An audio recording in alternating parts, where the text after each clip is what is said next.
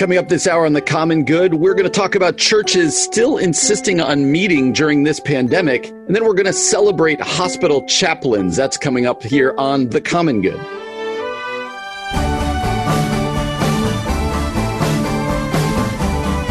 Hey everybody, welcome to The Common Good, AM 1160, Hope for Your Life. Glad that you're joining us on this Friday. Uh, for Ian Simpkins, my name is Brian Fromm. Uh, you can find us on Facebook at the Common Good Radio Show. You can find us on Twitter at Common Good Talk. Uh, find us online at 1160hope.com and get our podcast wherever it is you get your podcast. Subscribe, rate, and review.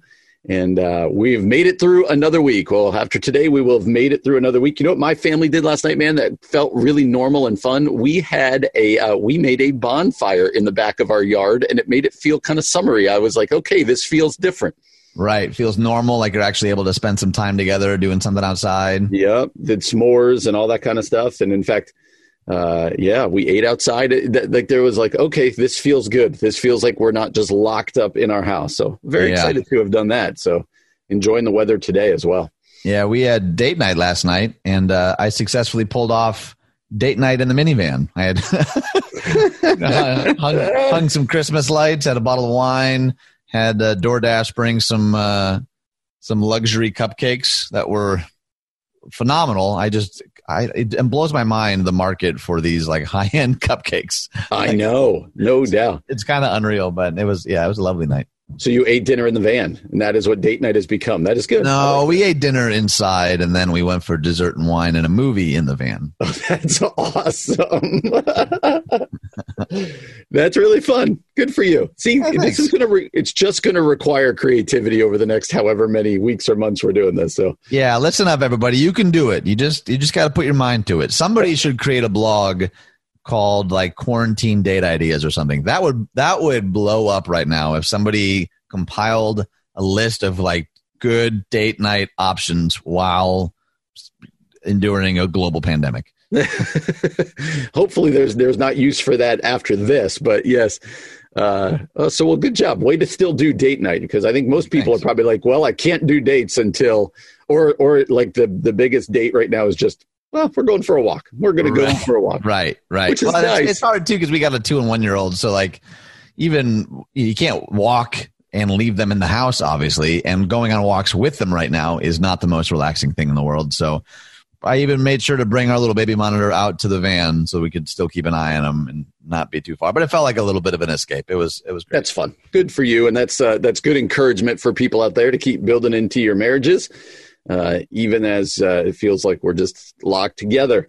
Uh, I did want to start this show, and when you and I have been starting our shows pretty informational, but also trying to be an encouragement.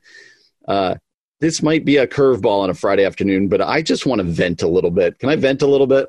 Yeah, please do. Please do. and uh, I was doing some research for the show today, and you and I go, we go to all sorts of different sites, uh, but specifically two of the ones that we'll end up on, or I'll end up on, is Christian headlines and Christian Post or Christianity Today. Kind of get the pulse of what's going on, uh, specifically in the Christian world and the church world. And I found three different articles that every time I read them, every time I saw them, just made me really mad. And I was like, all right, we're going to do this today. Hmm. Uh, the first one's a Christian headlines, just a headline. Uh, pastor says he will host Woodstock like Easter service in Pennsylvania in protest of stay at home orders. Yikes. Th- then over at the Christian Post, pastors in Texas are suing to stop the judge's stay at home order prohibiting church gatherings. Wow. And then a little further down at the Christian Post, health officials have to urge Ohio Ohio megachurch to stop holding large worship gatherings. Now this is on the back of what happened in Florida this week with right. the pastor who even got arrested. Uh, and there is uh, I, I guess I want to wrestle with uh, first, I want to express my frustration over this of like, sure.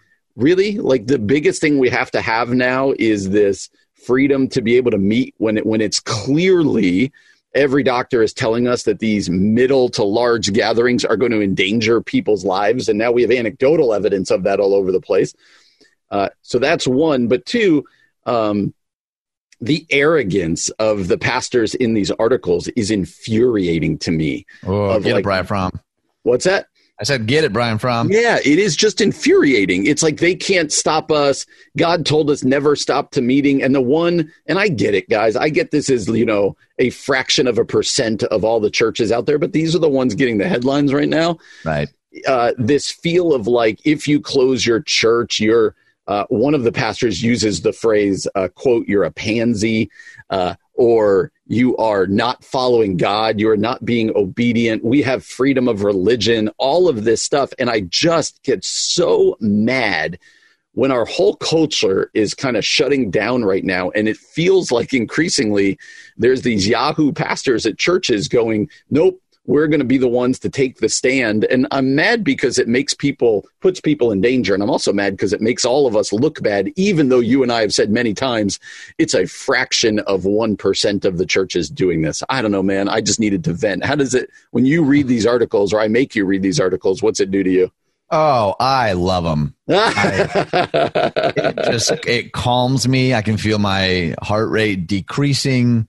I'm finding my chi. No, I, it's it's equally frustrating to me. I'm reading this one with the guy from Pennsylvania, and he says, uh, "Pastor arrested for having a church service in his own building on Sunday, just like 1938 Germany, and just like 1938 Germany, other pastors say nothing or applaud the arrest."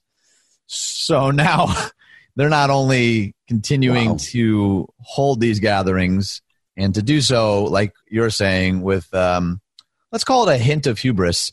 Uh, yes. making comparisons to 1938 Germany, that feels like again, we have to say it again. This is in the vast minority. Most churches are, I think, making the wise, intelligent, uh, law abiding kind of decision, right? Yes. Law abiding, right? Um, it is odd to me though, and we've talked about liberty, and we've talked about the you know the pastor in Florida. Do you think that there is something at a psychological level that just sort of fans the flame of their defiance, like? In the same way that the first Christians had to defy the government, we're defying our modern day government for blah blah blah blah. Like, do you think there's a certain level of almost uh, self righteous, kind of self flagellating, self martyrdom that's happening? Like, is it is the is the pressure that they're feeling fanning the flames for them, or or what, what do you think is sort of the engine behind it? Oh, I think it's a couple things. I think you using the word hubris was a was spot on. That these are just some uh, these are some arrogant pastors and leaders. Is it possible that they're just ill-informed? Like, is that is that a possible category? It is possible, but I can't imagine ill-informed at this point right? like, right, right. how are we ill informed? Now, we saw what the governor of Georgia said yesterday, and you're like, how can you be that ill informed? Like, I guess it's a possibility. Yeah. Um, but we have the technology to run services. Uh, the government is allowing us to still go in and uh, and record services. I think there's you ask, and we have like a minute left, but I would say there's arrogance, there's grandstanding. This is a way to get like noticed, right? Mm, like this is yeah. a way to get my name out there. And three, I think for some reason there's a certain sects of Christianity that have um, that that that have a skepticism towards all things science and all things like medical and all things whatever. And so when scientists are the ones saying you need to shut it down, this is bad, they're going, I don't believe you. You know, like I don't put much into that. And I think all of those are dangerous. And I think that's the stew where you get these. But I quite frankly think at the at the heart of it, especially this guy trying to run the big thing in Pennsylvania, yeah. I think it's just arrogance, and I want people to know who I am, and that's really dangerous right now. Well, and I mentioned it last week too, but I again I think this uh, this quote from Galileo is timely. He said, "I do not feel obliged to believe that the same God who has endowed us with sense, reason, and intellect has intended us to forego their use." Yes. to me, like that's really what it comes down to. If if you feel like there's some sort of theological reason to keep gathering, it's okay to feel that way, but you are legitimately endangering people, probably more people than you realize, and uh, that to me, I wish would cut through the noise of like the desire to be known or the desire to be seen. Absolutely. Uh, and that's and that ultimately, I'd like to end on that note. Like we are praying for these pastors in these yep. communities that they would come to their senses and lead with you know wisdom and with all the available data at hand. I think that would be ultimately my prayer is that you know they would they would change their course.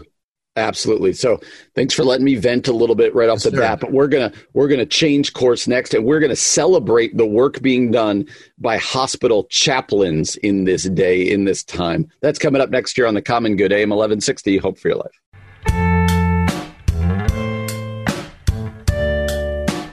Everybody, welcome back to the Common Good AM 1160 Hope for Your Life alongside Ian Simpkins.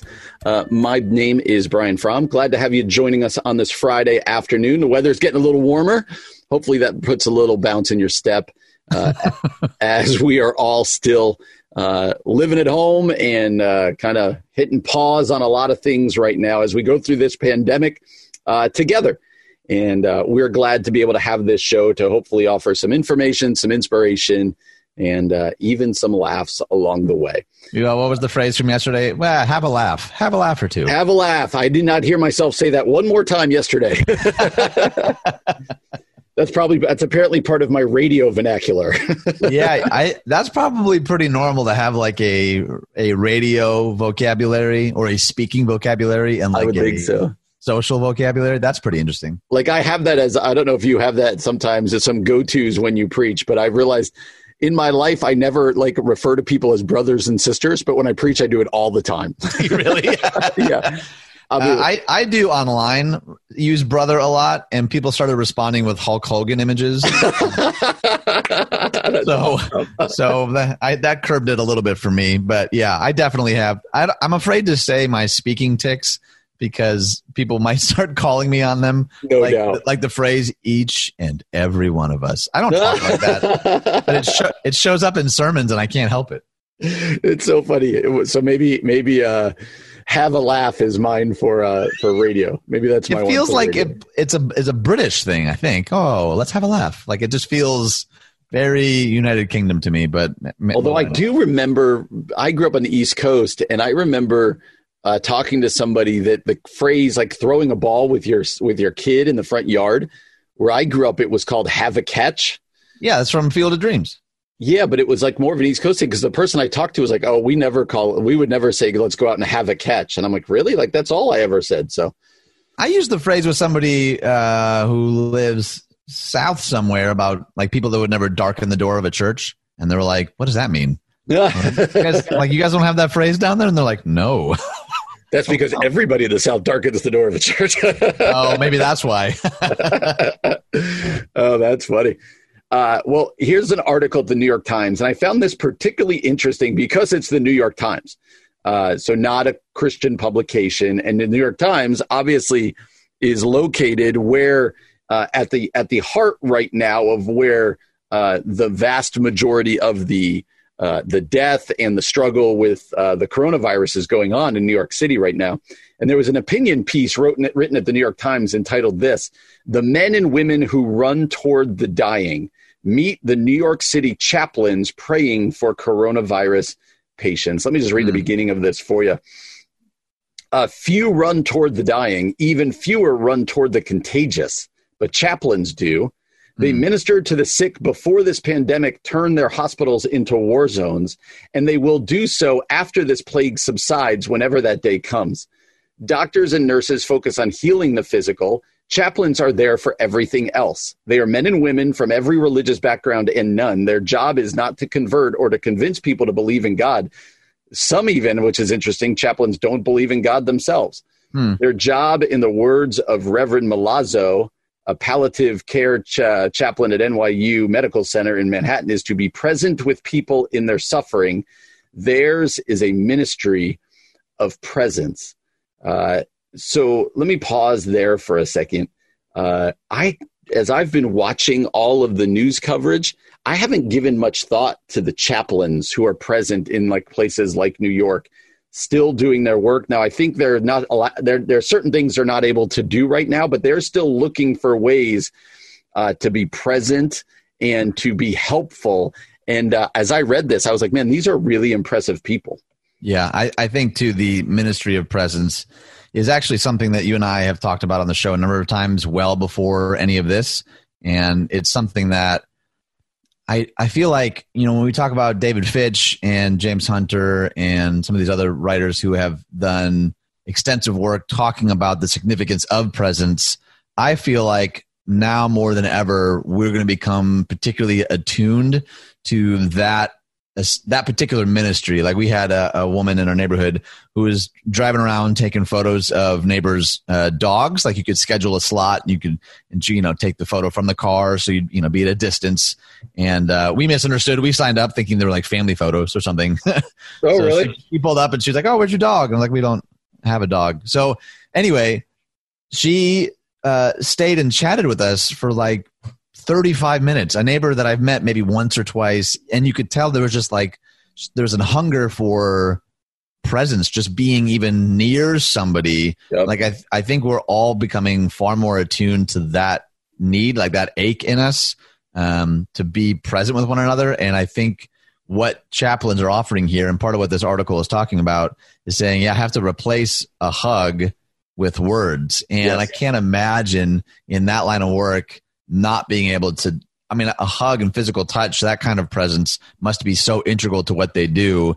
And for them to still minister to, you know, run really in a lot of ways into the danger. Yeah. Um, to be present in this way to me is like such a such a beautiful glimpse and image of what it means to be uh, Christ follower. I, I love it. Yeah, there's a Christianity Today article that will also link uh, entitled Hospital Restrictions Bar Chaplains from Ministering Bedside. And it goes through kind of the struggle that there are a lot of areas in the country, New York included, uh, or at least parts of New York, where chaplains aren't allowed to be at the bedside. So they're having to figure out new ways to still minister. But, you know, one of the real saddest stories coming out of New York and other places around the country are that even as people are dying uh, from COVID 19, uh, family members not allowed to be there. Right. And, and people dying alone. And so chaplains are playing this role even with the families who can't be there, uh, being with the families and helping them process, and uh, that such a burden uh, to have to to have to carry. And there's a chaplains are having to be really creative, right? This part of this article in Christianity Today talks about telechaplaincy with phone calls and video conferencing becoming the norm, especially in the hardest hit areas. And so, I, you know, truthfully, I haven't given much thought to you know, who are these chaplains at the hospital up the street from me or in other places? What is the work they're doing? How can we support them? Uh, but at the very least, I think we need to be praying for their chaplains because they're going to be on the front lines of offering, uh, like you said, the ministry of presence, the uh-huh. spiritual care that people need, and helping walk people, either the sick or the family of the sick, through some incredibly dark times coming up here. Yeah, and I, I think too, like we've said with regards to um, medical medical care workers and people that you know the government have deemed essential workers. I think I think this this particular ministry is one. If you know of one in your neighborhood or in your city, or even want to search one, I, I think a phone call or an email or some note of encouragement. Because I mean, even thinking about the weight of that job in general is already pretty tough. Like I have a, a friend who's a she's a hospice chaplain so oh, she's really? like, she's like, I work in death. That is my nine to five. And I think she's particularly wired to do that exceptionally well. Um, but regardless, it still is, you're being faced with something that most of us run from most of our lives. Like there is a weightiness to that. And I think what is interesting to me is there's probably a lot of like on the surface obvious danger um, particularly with this pandemic. But for chaplains in particular, I imagine there's also like an emotional, emotional uh, cerebral, spiritual weight that's harder to identify. All that to say, they, they most certainly need to also be in our prayers. And if you know of one or an organization, send them a note, send them an email, give them a phone call. That I think they would really appreciate it. Absolutely. That's well put. So be praying for the doctors, the nurses, everybody in our healthcare industry, but in, in those prayers include the hospital chaplains uh, who are really playing a front, uh, a front lines role in this uh, and need our support as well. Well, uh, over the last week or two, Ian and I have been inviting people, uh, ministry leaders, and local pastors to, to kind of share some encouragement and share their thoughts. we're going to hear next from Kirt Wiggins, pastor of Pathway Community Church, also uh, the interim president of Caring Network. We're going to talk to Kirt. We're going to hear from Kirt next year on the Common Good, AM 1160, Hope for Your Life.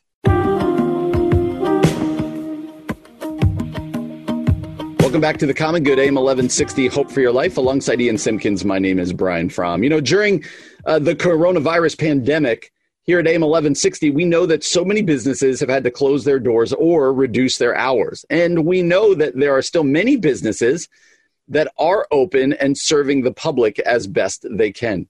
So if you own or run a business that's open and operating, we want to help you get the word out. So right now, go to 1160hope.com slash open for business. That's all one word, 1160hope.com slash open for business fill out the brief form, and we'll be compiling all of that information and sharing it with our listeners.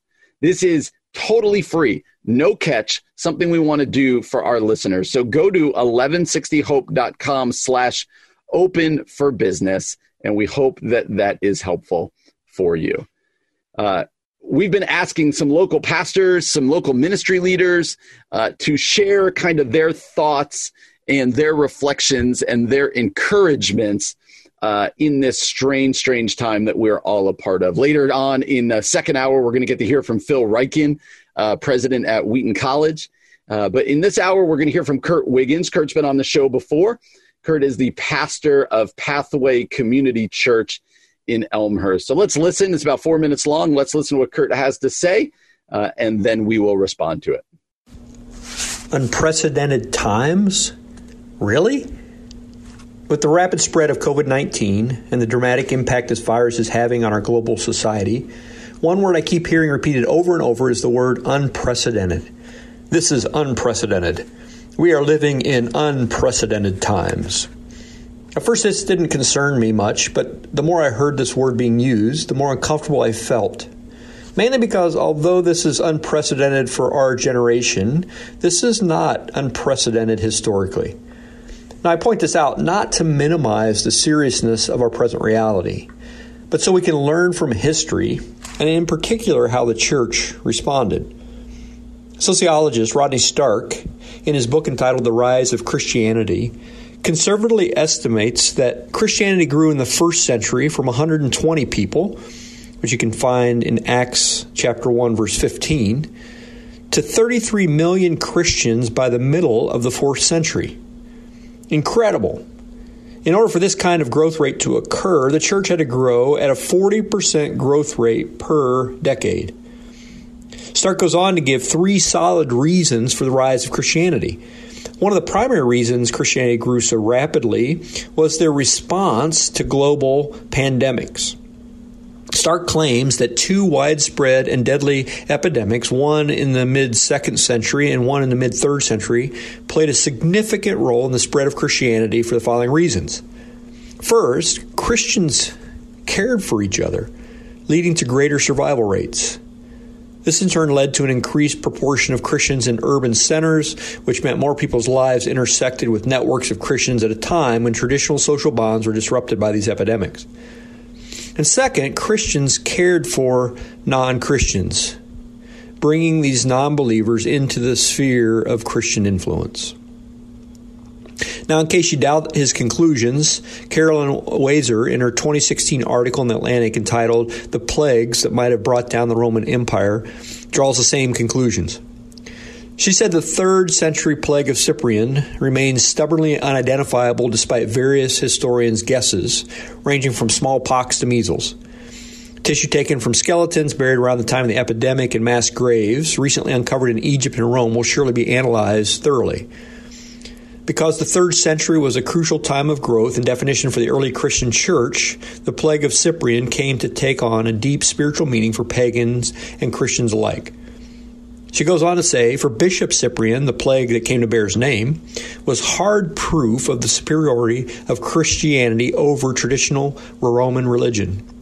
Seeing the pestilence as an opportunity to put their most deeply held beliefs into action, early Christians beautifully set about caring for the sick and giving proper burials to the dead. On the other side of the religious divide, the pagan establishment was overwhelmed with fear, much like we are today. Traditionally, Roman priests interpreted epidemics as a sign of displeasure from the gods. The epidemic undermined the social fabric of pagan society, while the orderly response of the Christian community, especially in the burial of the dead, presented a stark contrast. At a time like this, it's important for us to learn from our brothers and sisters and their response to the pandemics they face in order to encourage us today. May the world know that we are Christians by the love we show during this unprecedented time. Well, thank you for Kirt for sharing that. Uh, Ian, I'd say uh, he does make a valid point about unprecedented times. I would say that they're unprecedented for us. That that's really what I, have been calling it unprecedented times uh, yeah. over and over again. And I would say, while not historically unprecedented, I would say it's generationally unprecedented for us. Sure. sure. Um, but what were some takeaways from there? What were some uh, thoughts to what he had to say there? Yeah, I, I had the same reaction to the beginning part of it. I don't know that I necessarily would take that tack or that tone myself, but you know, I, I like where he ended up talking about, you know, part of what has been a hallmark of the church from the beginning is how it cares for the hurting, how it cares for the sick, how it cares for the marginalized. And what I what I find so fascinating about that is we have uh, considerable historical records of people who were not Christ followers writing about this radical generosity of these Jesus people, and mm-hmm. sometimes with great frustration. Sort of like, how do you stop a movement like that? They don't even they don't just care for their own poor and hurting; they care for ours as well. And that is, you can sense almost the frustration of like, uh, I don't agree with any of what they're doing, but that's going to be a problem if they keep loving people with that level of generosity. Right. Um, we're going to have a hard time stomping them out. And I, I find that so fascinating because especially in this like now digital reality, it seems like everyone's thinking about how do we create the best sort of digital package with the best sound or the best and all those things are good. And i think you know we have a lot of artists and a lot of technicians who are working tirelessly to create a robust online experience and i'm super super grateful for that. However it does for me i don't want i don't want what it means to be a christ follower in the world to get overshadowed. We're still called we're still challenged. We're still commissioned to love our neighbors, love our neighborhood. What does it look like for the church here and now? Not just to quote unquote pull off a good Sunday experience, but to be the hands and feet of Jesus because it's always it's always been like central to the DNA of a Christ follower. And I don't think that commission has changed, even though our circumstances most certainly have. Absolutely. And I, and I like how he ended by talking about a verse that you learn if you grew up in the church, you learn in Sunday school very early, but it feels like uh, like we've talked about so much of our theology, uh, some, something as crazy as a global pandemic kind of takes your theology and makes it uh, forces you to ask the question like, is it actually how I live or how we live? Uh, the whole "May the world know that we're Christians by our love." Uh, I can remember singing songs with that line as a little kid, right? Right, right. And uh, but this call to is that how the church is going to be known? Uh, when this is all said and done? Are they going to look at us? Uh, and I, I, you know, it, it's hard because we're not this monolithic thing.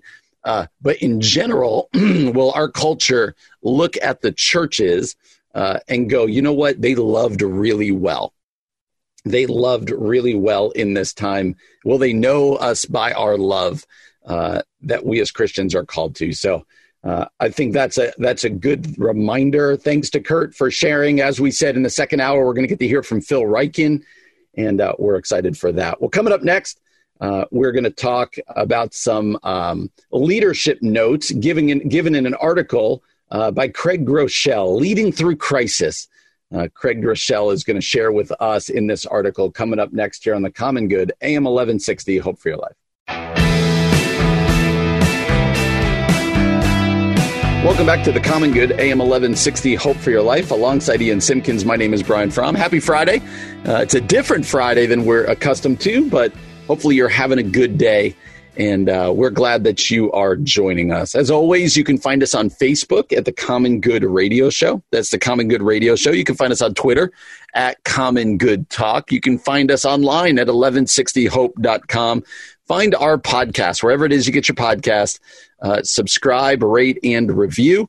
Uh, share it with somebody. Hopefully, it is helpful in this uh, difficult time. Well, speaking of being helpful, a lot of us are worried about our finances or thinking through that. And we would love to point you to an organization that we love called Thrivent Financially. And why don't you tell us more about Thrivent? Yeah, that's a good point. Before I even talk about the whole career aspect of it, if you uh, are looking for an organization to help you manage your money or manage your insurance or at the very least even just be a resource.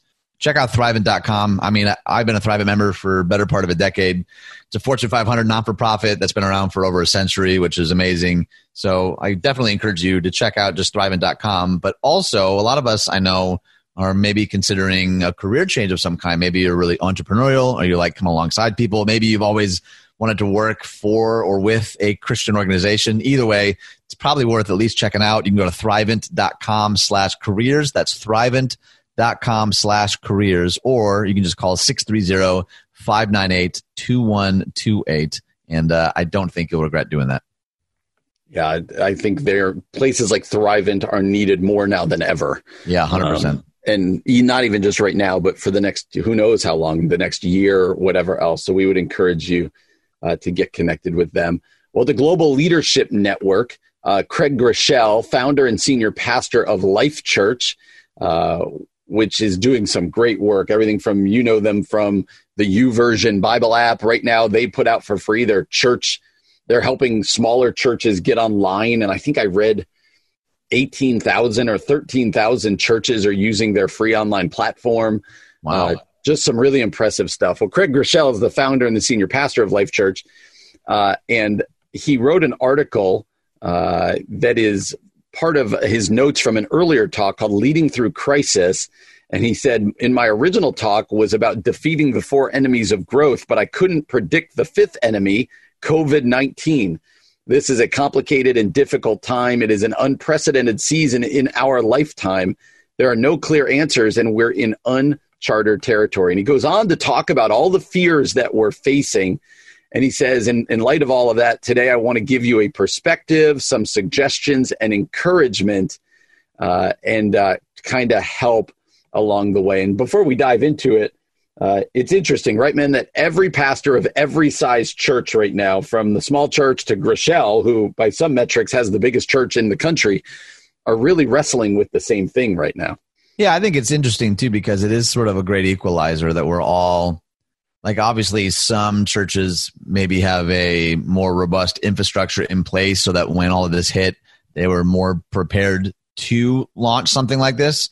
Um, but it is sort of, I think of like the Martin Luther King Jr. quote where he says, we, we may have come on different ships, but we're all in the same boat now. Like mm. we all have come from different backgrounds with different skill sets and different training, but we're all kind of it is interesting about this commonality that we're all facing to some degree right now, and churches are taking obviously very different approaches based on their capacity. But it is interesting to me. It's almost almost this like situational ecumenism. Like, okay, yeah, we have some disagreement doctrinally and missionally and in terms of our ecclesiology, but right now we are all facing this together, and I, I think that's a pretty unique, almost almost beautiful moment that the church has to see the big seed church as like really in this together. Absolutely. So uh, he's going to talk about a lot of things. We'll put this up on our Facebook page, but he talks about four tiers of effectiveness. He's basically saying you can take all of what you're going through right now uh, as a leader, right? Say you're leading a church, as you're thinking through things. He says, number one is what is mission critical? What is of the most importance? Number two, what is strategic and important?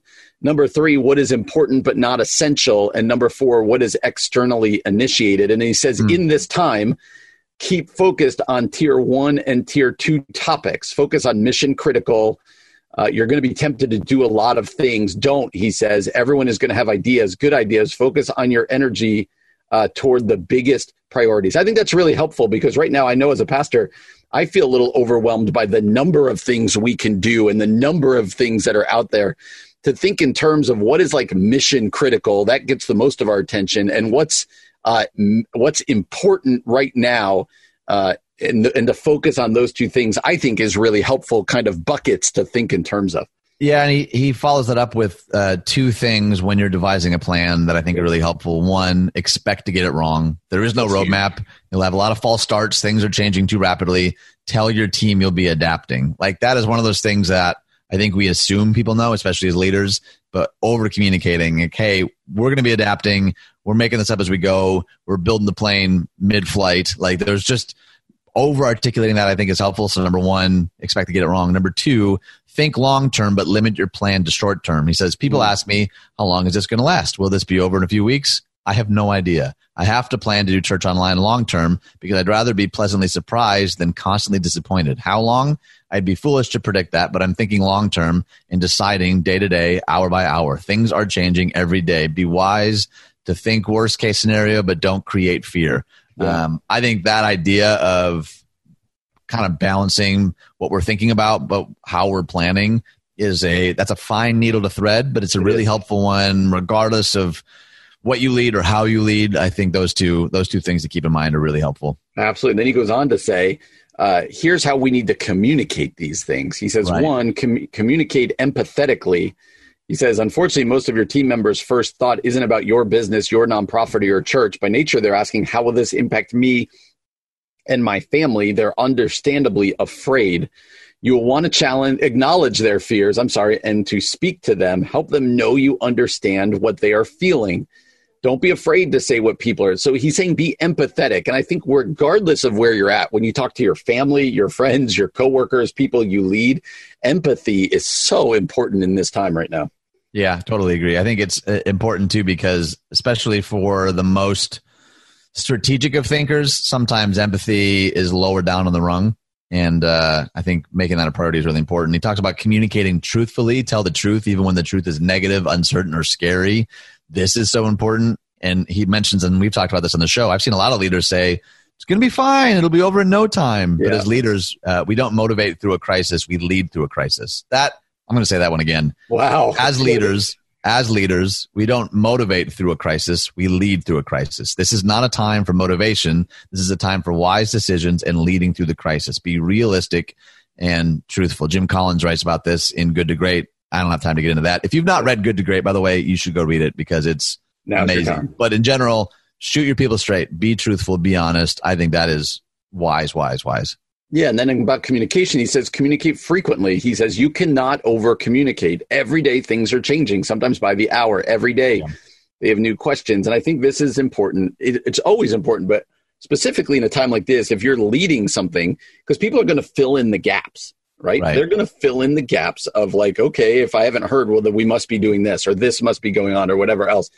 I think, especially when people have so much time on their hands right now, regular, frequent FaceTime and communication as a leader, uh, you can't overdo that enough right now. Craig Groeschel, man, with the real Grand Slam. I think he's uh, he's on to some really important things here, and it is helpful to know that this is someone. I appreciate even the tone of the article Absolutely. because he's not assuming the posture of some expert who's figured it all out. Like he himself is clearly like working some of this stuff out too. I it always is refreshing to me to see leaders, especially like high capacity leaders, who are willing to admit like hey here's some stuff that's helpful and here's some of the stuff that we just don't have answers for yet like i appreciate that humility Absolutely. So thankful for that article or those notes from Craig Groeschel. You can find them at our Facebook page, The Common Good Radio Show. Well, the first hour is in the books. Coming up next, we're going to uh, read something that Max Lucado wrote. Uh, that Lucado? Uh, Lucado? Max Lucado? Lucado? What do you go with? I think, I'm a Luc- I think I'm a Lucado guy. I think I'm a Lucado guy, so we're gonna we're gonna argue that next on the Common Good. AM 1160, Hope for Your Life.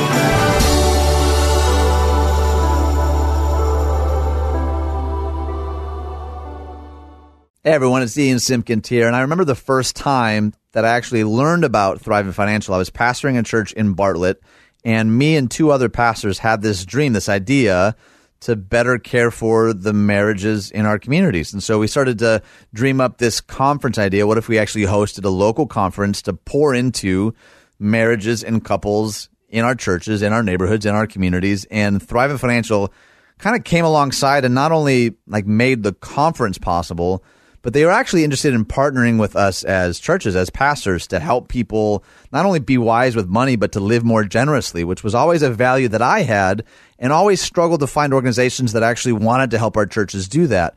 And so that's actually kind of the beginning of what's been a really beautiful journey and relationship with Thrivent to actually be wise with money, to live generously, and to help other people do the same. And so if that interests you, I'd encourage you to go to thrivent.com to learn more.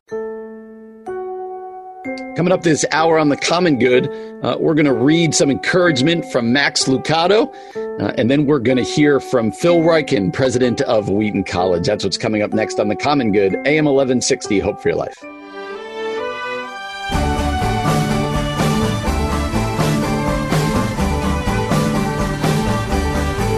Hey everybody. Welcome back to the Common Good on AM 1160. We're glad that you're joining us on this Friday evening. Uh, hope that you're doing well. Uh, you can find all the articles that we talk about and even more on our Facebook page at the Common Good Radio Show. That's the Common Good Radio Show. Uh, find us on Twitter at Common Good Talk. You can find us online at 1160hope.com and get our podcast wherever it is you find your podcast. Uh, subscribe, rate, and review. Uh, we've been asking people for encouragement, and I did come across a, a short uh, writing by Max Lucado. Now you got me. I want to say. I think I do want to say Max Lucado. I mean, you do you, Brian. This is America. I think I do. Earlier, I was saying Max Lucado, so we're going to go with both. Tomato, tomato, Lucado, Lucado. Right there. You go with what you want. Wow. Well done. Uh, but but he wrote something that was then posted uh, by Randy Alcorn.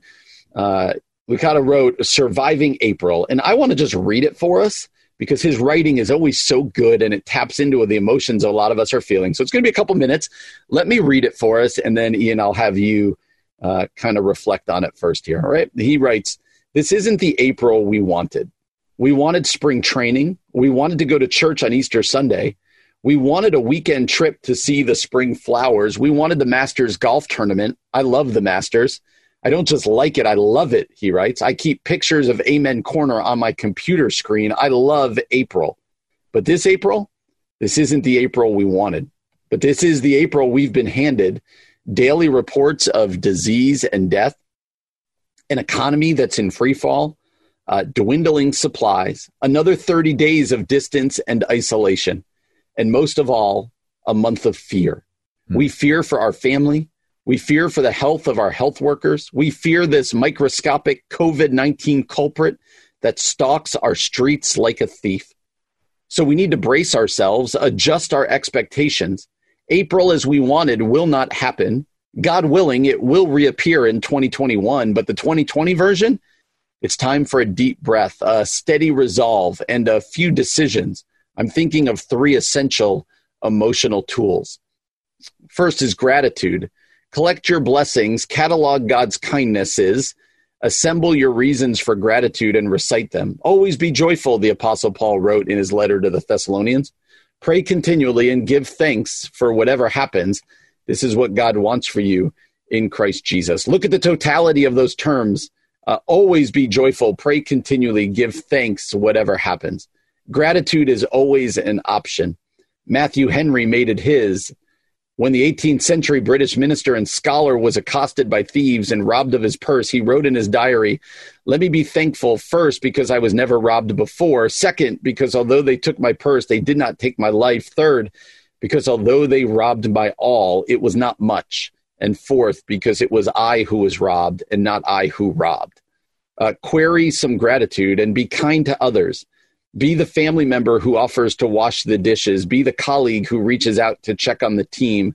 Be the neighbor who mows the grass of the elderly couple. You'll be better because of it. Research bears this out. Studies have shown that giving to help others triggers dopamine. When volunteers wearing a functional MRI scanner were told they would be giving money to charity, the areas of their brain associated with pleasure, like food and sex, lit up like Christmas trees. Seeking joy do something good for someone else. It's always better to give than receive. It's time for gratitude. It's time to serve others and time for determination. Good old fashioned grit, a resolve that says, I'm not giving into fear. I'm not caving into despair. With God as my helper, I'm going to weather this storm. Uh, some years ago, he writes, I had the honor of meeting an American hero, General Robbie Risner. For seven and a half years, North Vietnamese soldiers held him and dozen of other soldiers in a POW camp in Hanoi. Misery came standard issue. Solitary confinement, starvation, tortures, and beatings were routine. Interrogators twisted uh, broken legs, sliced skin, cram sticks, and paper in mouths. Screams echoed throughout the camp. Listen to uh, Ros, uh, Risner's description. Everything was sad and dismal. It was almost the essence of despair if you could have squeezed the feeling out of the word despair, it would have come out gray, dull, and lead colored, dingy, and dirty. So, how do you survive seven and a half years in such a hole, cut off from family, no news from the U.S.? What do you do? Here is what Risner did he stared at a blade of grass. Several days into his incarceration, he wrestled the grate off a floor vent, stretched out his belly, lowered his hand into the opening, and peered through a pencil sized hole in the brick and mortar at a single blade of grass. Aside from the stem, his world had no color, so he began his days head in vent, heart in prayer, staring at the green blade of grass. He called it a blood transfusion for the soul. You don't have to go to Hanoi to face the gray, dull, and lead colored, dingy, and dirty existence. A pandemic will do just fine. So, what Risner did, go on a search. Crowbar the grate from your for the grate from your place of isolation and stick your head out. Fix your eyes on hope, gratitude, others, determination. G O D. He is still in charge. He's still Emmanuel, God with us. Heaven still awaits. The tomb of Christ is still vacant. Children still laugh, and grass still turns green in April. Find a blade and set your gaze on it. No, it's not the month we wanted, but it's the month we've been given, and we will get through it. That's from Max Lucado eh, at maxlucado.com that he posted just the other day. Besides loving how he can write, sometimes I'm just jealous of other people's writing ability. What did you think about what Lucado wrote there? Yeah, it was beautiful, man. I think it's it's such an important word too in a time where there's a lot of noise and there's always been a lot of noise. So I don't think the noise necessarily is new, but the tone and tenor of the noise is different.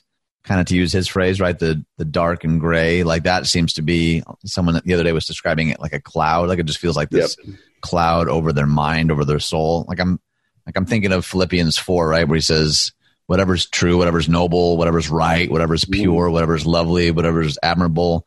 If anything is excellent or praiseworthy, think about such things. Like I don't think he was issuing some sort of like self help, like, yeah, this will get you through your day. I think that there is something intrinsically uh, in our wiring that when we can actually choose to to gaze at that blade of grass, mm. not just glance at it, that's the problem. I think we often like glance at that which is beautiful and then we like gaze at that which is problematic. I think we need to reverse the order. You know what I mean? Like I think mm. you know we have a tendency to linger on the negative and we're like, oh, nice sunset, oh, baby laughing, or you know, like that that kind of stuff we appreciate, but I don't know that we typically do a good job of like really marinating it in it a little bit. And I think. Yeah. You know, brain research shows too that when it comes to negativity, our brains are like Velcro. When it comes to beauty and positivity, our brains are like Teflon. Mm. Our brain naturally latches onto the ugly, the dark, the despondent, and there's plenty of that to find right now. Our brain really struggles to really reap the benefits of experiencing something beautiful, which is why things like gratitude and meditation and even just carving out space to experience the beautiful, I think is really, really important and really underrated in a lot of ways. Like maybe the challenge even this weekend is if you would be inclined to just notice a sunset and then move on, force yourself to stop and actually like watch it for two minutes. Uh, a joke or something that your kid did or something that they made or something you see like the the idea that Paul would know uh, thousands of years earlier that it's really important to think about what's right and pure and lovely. I think that as a spiritual discipline is super important. Absolutely. I was telling you earlier in the show that last night we had a bonfire outside. We right. made s'mores and we ate around the fire. And my kids were laughing and jumping on the trampoline. And I did have this moment before I'd ever read this this beautiful writing by Lucado of like just looking around and being like, oh, okay, like it's good to hear laughter. It, I don't need to be uh, all despaired at all times here. And uh, it, it, was just this moment, like he said. Like I love how he acknowledges in the beginning, this isn't the April we wanted, and we acknowledge, guys, that there's people out there suffering life and death you know right, moments right. right. now like i we don't want to underplay that but for most of us that's not the case at the moment uh, but there's still despair there's still loss there's still sadness uh, and man that imagery that he picks up there from from that soldier of just staring at the blade of grass and having yeah. a little bit of color in your day uh, i found so helpful so we'll post this at our uh, facebook page surviving april uh, by max lucado uh, we would encourage you to read it over again. Well, coming up next, we're uh, going to glean some encouragement from Phil Ryken, the president of Wheaton College, giving us some encouragement in these crazy times. That's coming up next year on The Common Good, AM 1160, Hope for Your Life.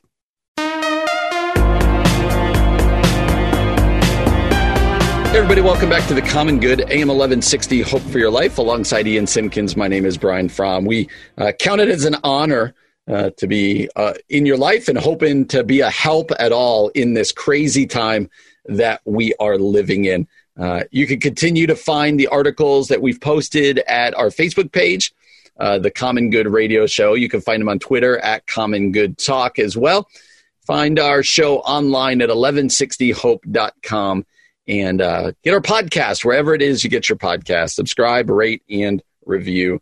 Uh, one of the things we've been saying over and over again is we've been trying to get the voices of other ministry leaders, other pastors uh, in this time to help uh, give encouragement and, and process all that's going on in our lives right now. And so, with that in mind, uh, we are really excited to have some audio from Phil Ryken. Uh, Phil Ryken is the president of Wheaton College, my alma mater. Uh, also, before being the president of Wheaton, he's a pastor. You know, I believe it. Uh, what is it? 10th Presbyterian Church, maybe in Philadelphia, other places. A prolific author. Uh, so we're excited to be able to hear from Phil Ryken. Let's hear from Phil right now, and then we will uh, react to it. Hi, my name is Phil Ryken. I'm the president of Wheaton College, and in this time of global pandemic when many are fearful of COVID 19 and its financial implications all over the world. I've been asked to give just a few words of hope and encouragement. I, I wanted to do that just from my own experience. What's been helpful for me during this difficult season? Um, you know, I, I face some of the same challenges I think many people have. Their financial worries, you're concerned about your health with every little tickle you have in your throat. There are people you know that are suffering loss of jobs, uh, grieving over a death anxious for their loved ones. We're going through all of that right now. It's happening all over the world. But you know, God wants to help us through this time. Uh, he has gifts for us through His Spirit that can give us courage and help us persevere. Uh, I've drawn a lot of help and encouragement from the Word of God, uh, specifically Psalm 91, which we're memorizing together as a family. Uh, it gives us such great confidence that when we shelter ourselves, under the Most High, that we are covered under the shadow of the Almighty. He, we're covered with His wings. He's our refuge and our fortress. That's the encouragement we have from the Word of God. We also have the gift of prayer. Um, there are many things that are just so far out of our control. Um, concern for people who are sick, those who have suffered the loss of, of someone they love, uh, very concerned for healthcare workers, for people who are without a job, who are very concerned about paying the rent, just all of the troubles that we're having in the world, the people that you care for, your own worries, all of that can be turned over to God in prayer.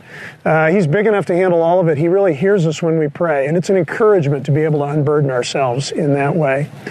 I've also taken courage from singing God's praise. We've been doing that as a family around the dinner table after dinner singing a hymn together every night, and uh, just enjoying being in the presence of God, giving Him the praise and the honor, and also just taking courage from reciting the promises of God by, by putting them into song. And we've been doing that together. That's another resource we have. It's just the, the Christian community, the body of Christ. We're, we're isolated, we're separated, we can't give one another a big hug the way that we would like to, but there are still ways for us to encourage one another with our words, to uh, write notes of encouragement uh, to set up a, an internet conversation with family and friends. I've reached out to some people I haven't talked to in a long time just to give them encouragement, receive their encouragement in return.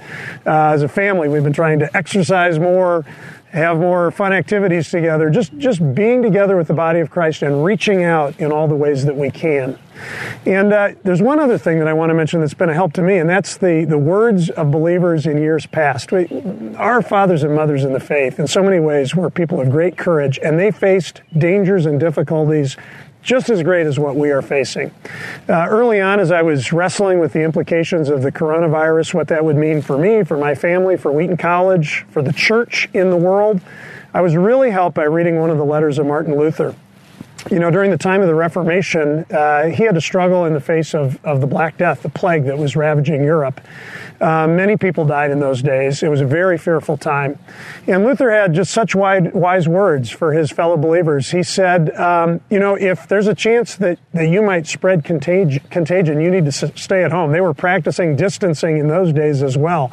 But Luther also said, if you have an opportunity to serve someone else, even at the risk of your own health and livelihood, as a follower of Christ, you should make that sacrifice. When, when it's time for you to go to, to your eternal reward, the Lord's going to find you anyway. Uh, don't hold on to your life as, as, something that is so precious you can't give it away, but, but serve the Lord in all the ways that you can. That, that was the, the essence of Luther's message. Such wise words for us today as we're dealing with all the implications of COVID 19 worldwide. So take courage in the gifts of the Holy Spirit, make use of them the Word of God and prayer, singing, encouraging the body of Christ, benefiting from the wisdom of other believers. Um, God has a good purpose for His people in the face of this suffering. He's going to help us persevere. Let's persevere together with great hope and confidence in the living God. So, really grateful uh, for Dr. Ryken taking the time to share there. Ian, what did you take? What did you glean from Dr. Ryken's words there? Yeah, man, he's he's really good. I mean, much like uh, you know the president over at Judson University, Gene Crume, I'm amazed at the wisdom that these leaders have to not just like run a big organization, but like just the pastoral insight and like spirit sensitivity. I don't know. I'm I'm just feeling particularly grateful. I, a couple of things stood out.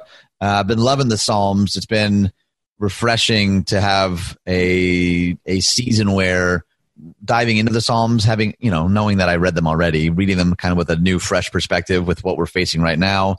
The idea that God's God's big enough to handle whatever we bring to him. You know, this is something that I'm really passionate about. Like you don't have to sanitize your prayers to bring them to mm. God. If it's anger, if it's fear, if it's frustration, like just reiterating over and over again to our community, to our church, to our audience, like he can handle all of that. You don't have to clean it up first. You don't have to pretend that it's something different. Like he's there in the midst of all of that. I love the idea of of singing praises, like something that I've missed a little bit because I'm not a good singer at all. so sometimes there's a lot of uh, joy in like attending a church service where you know no one can really hear you sing. That's right. Of, that's freeing a little bit. I haven't sung a whole lot lately. That's just not something that I've done um, since since being under stay at home and all that. So that that was an, a, a, challenge to me. My wife has a beautiful voice, so maybe I can convince her to lead us in some worship around the house. Because I, yeah, I, I think I could definitely use more of that in my life. What about you? What, what stood out? You know, I do love just Psalm 91. Like you said, it has been interesting and we probably shouldn't be surprised by it, but this draw to the to the Psalms in this time yeah. uh, because the Psalms are just full of emotions, emotions of of gratitude, thankfulness, and kind of victory, but also emotions of despair and despondency and kind of where are you, God? Yeah, uh, right. and and being drawn to the Psalms, and that Psalm being, you know, we've all read that verse before about being covered under the shadow of the Almighty. Uh, just the imagery there of Psalm 91 that that God is present, God is uh, is is there, and so the word there from from Dr. Ryken is that, and therefore that leads to singing God's praises, right? To enjoying being in His presence, to to getting getting our courage from being in His presence, and then I also appreciated his hearkening back to believers in years past, like not just harkening back to the Bible stories and what we see, but you know, going back to Martin Luther, going back to other believers whose examples we can look at and find encouragement from. Yeah, and I think too that it's something that we've mentioned a number of times to not put on pause the the charge to love our neighbor. You know, like I think of Paul in First Corinthians saying, whether you're eating or drinking or whatever you're doing, right? Uh, do all of that to the glory of the Lord. Like there's a a certain shift in what we can and can't do right now, but I think it's still maybe even more important to be honest that we're we're still prioritizing. If if you have an opportunity to serve someone and i'm not saying we can do everything but like we've mentioned in previous segments maybe it's mowing the grass of an elderly neighbor. Maybe it's simply just calling your local hospital to offer a word of encouragement. There's plenty of things that we still can do uh, in a quarantine state in the midst of a pandemic to be the love of jesus to the world. Like i just i feel really strongly i want to challenge people like don't give up that aspect of it. Yes. i know that you know, a lot of us are still panicked about having enough toilet paper or having enough groceries or we're worried about our finance stream. All of those are totally legitimate, but let's not abandon the call to serve and love our neighbor and our community. And I think there's opportunities for us to be really creative in figuring out how to do that. Absolutely. And yeah, that call at the end there to just uh, if you have the opportunity to help do something because you know don't get lost of like well, mm-hmm. what's the greatest thing i could do right now and miss the opportunities day to day uh, in front of us so we want to thank dr Ryken and everybody uh, who's been coming on to share words i have found them uh, super encouraging and i hope that you have found them encouraging as well. Coming up next, uh, an article out of Christianity Today from Ed Stetzer. Uh, we're going to discuss that article next year on the Common Good, AM 1160, Hope for Your Life.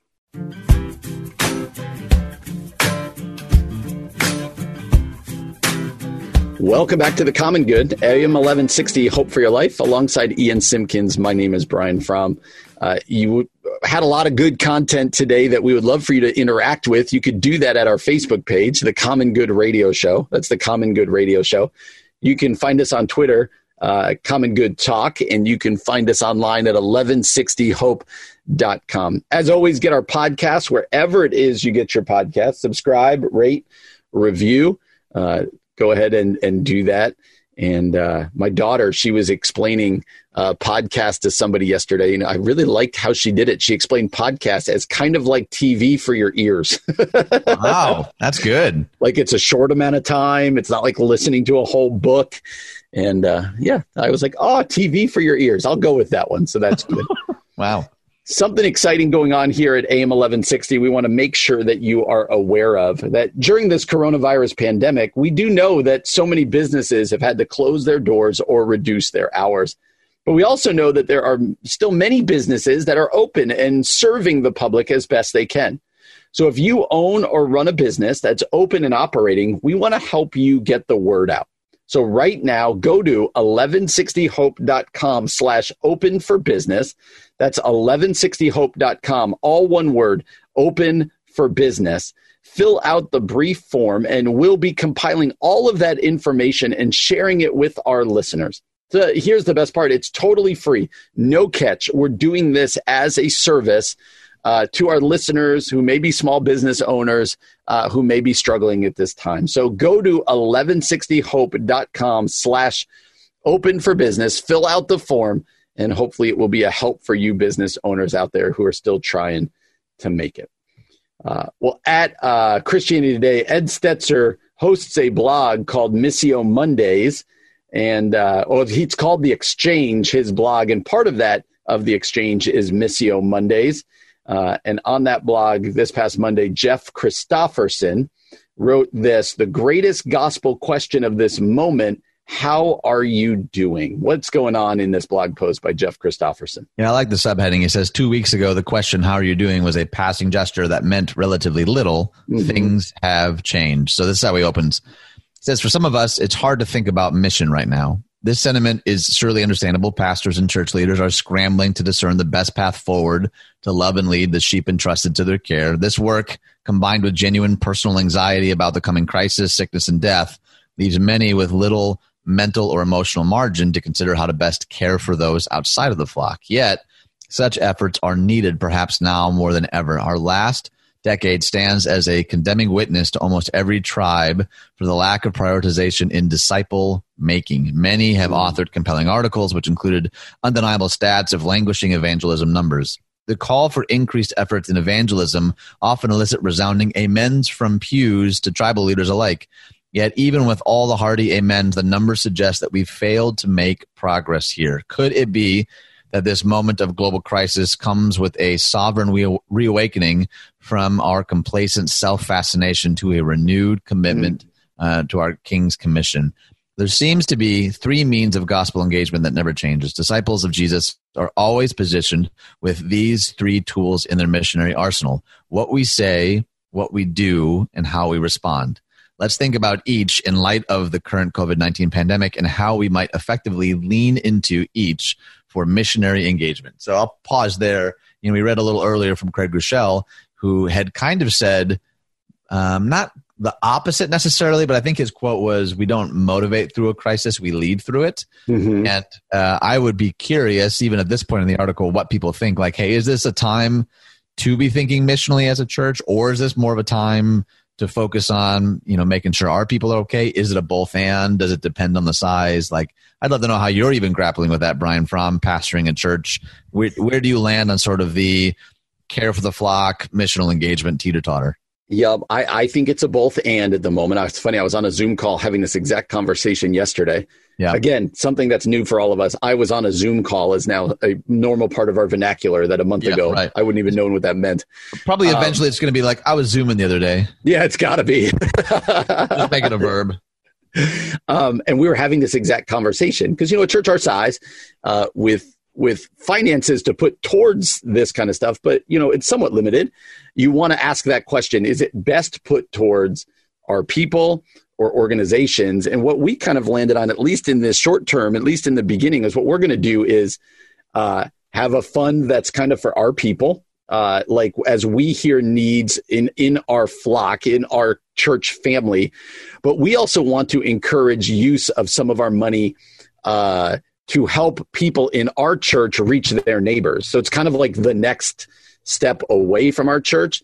Hmm. Uh, and then thirdly, help organizations. What I definitely don't want to be doing is to be trying to help so that our name gets out there, so that right. Uh, it becomes a way for people to hear about our church, to even come to our church.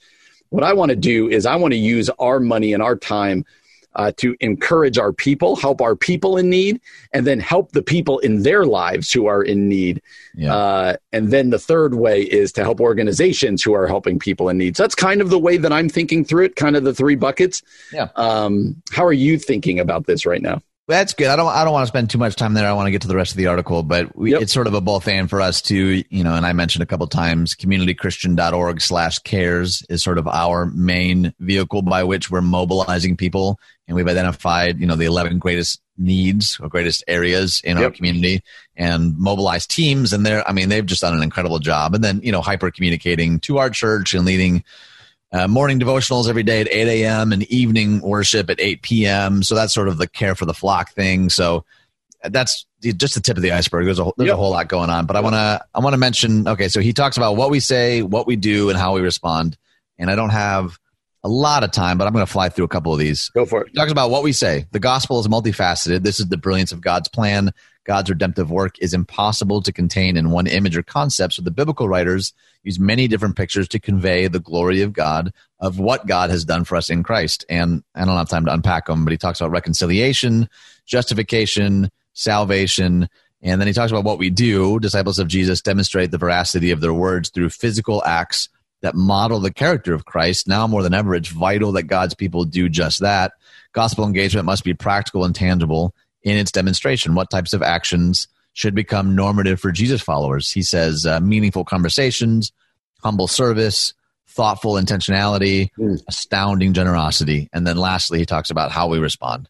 He says our words and actions matter and they combine to create clear patterns of response that others observe. If our words communicate one thing, but the posture of our actions communicate something different, we then undermine our integrity, betray our primary allegiance, and flush our missional opportunity.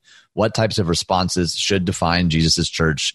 He offers a few. He says steady resolve, confident hope, bold risk. And again, there's a whole lot more there. It's on yep. our Facebook page.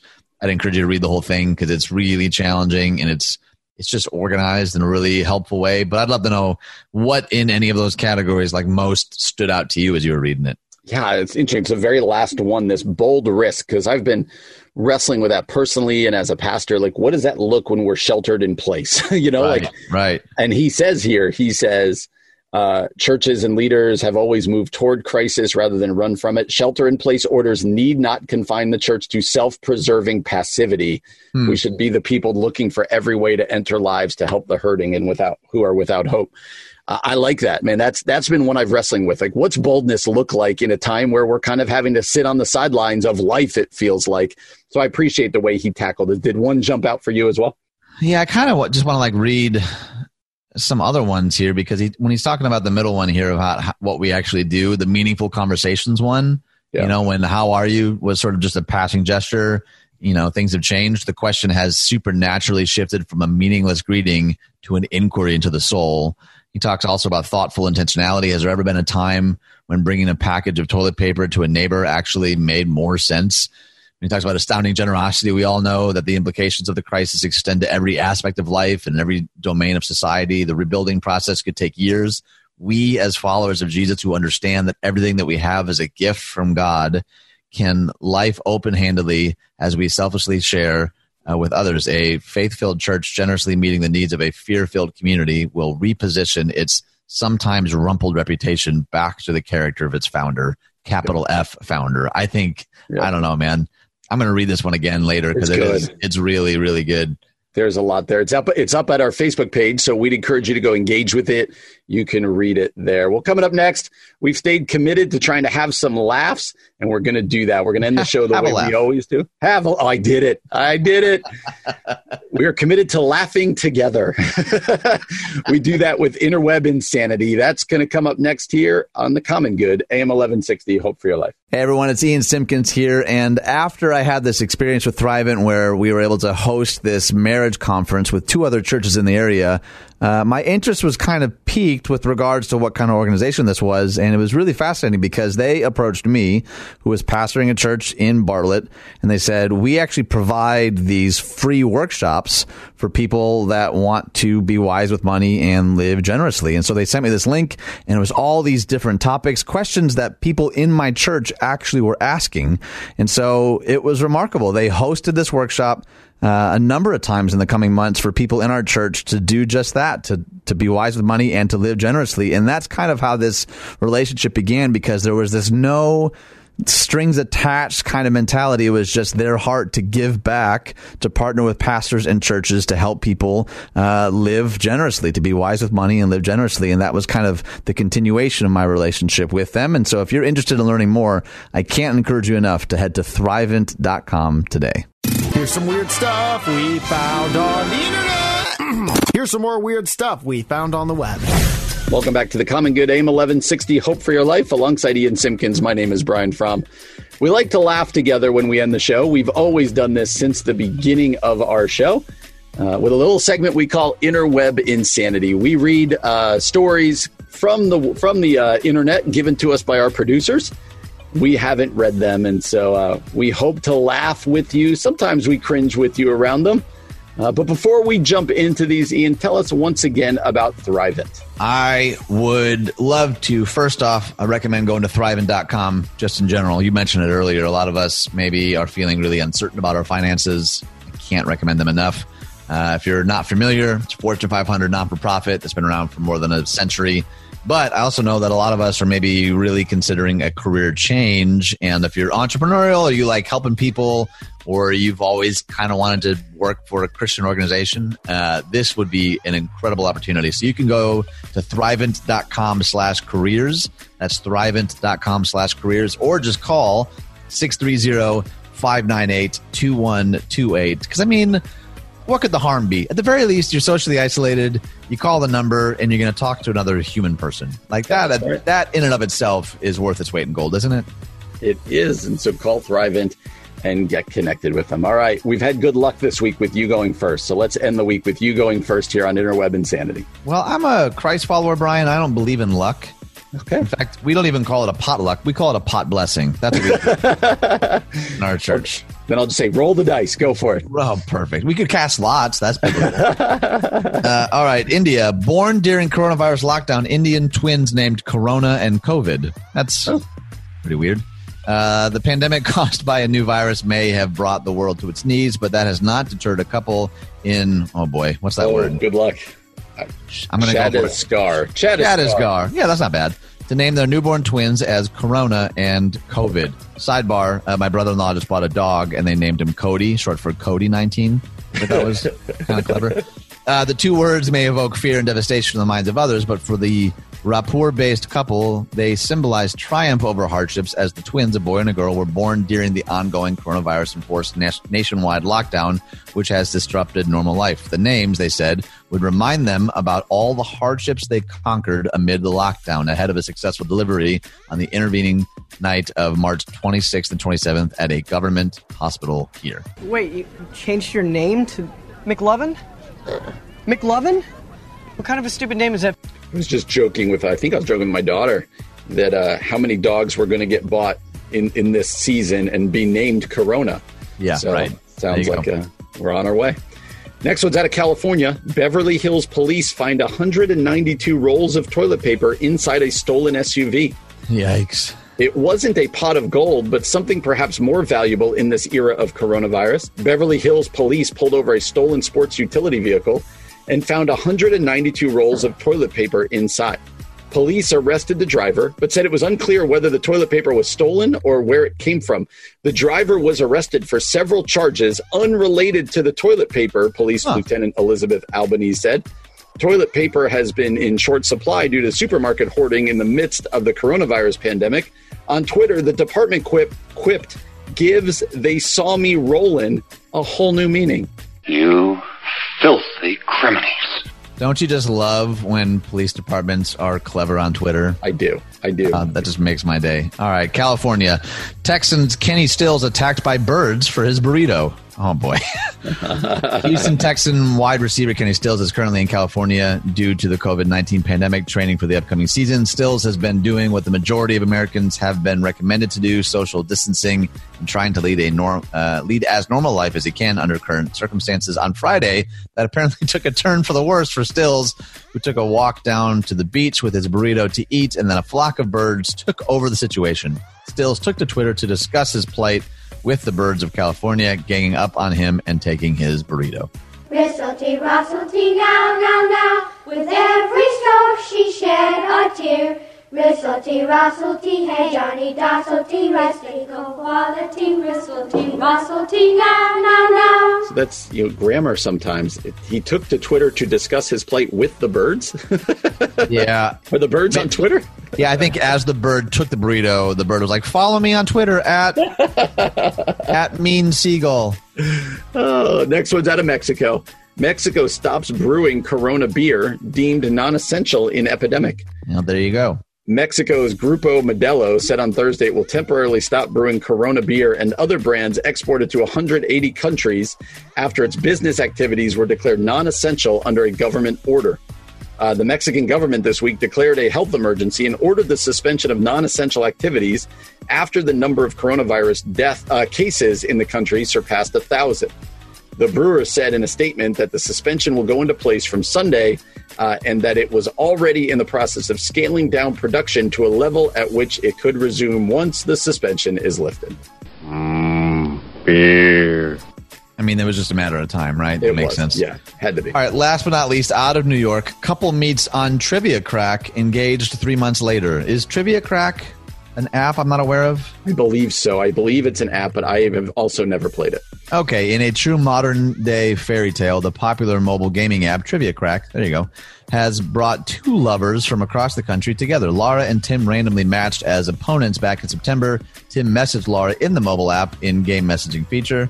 Uh, Laura responded, and the rest is history. The two met up, and to say they hit it off would be an understatement. The two are currently engaged and have set a wedding date for November. Tim said, I wasn't hitting on her. I mean, obviously, I was attracted to her profile picture, but she got a very obscure Harry Potter question correct in one of the challenges. So I messaged her asking if she was a fan. Laura said, first thought, uh, first thought, of course, was who would send me a message on Trivia Crack until I saw the bubble pop up and didn't even know it was an option to DM people. Normally, I'd be weird. I'd be weirded out, but he looked good in his profile pic.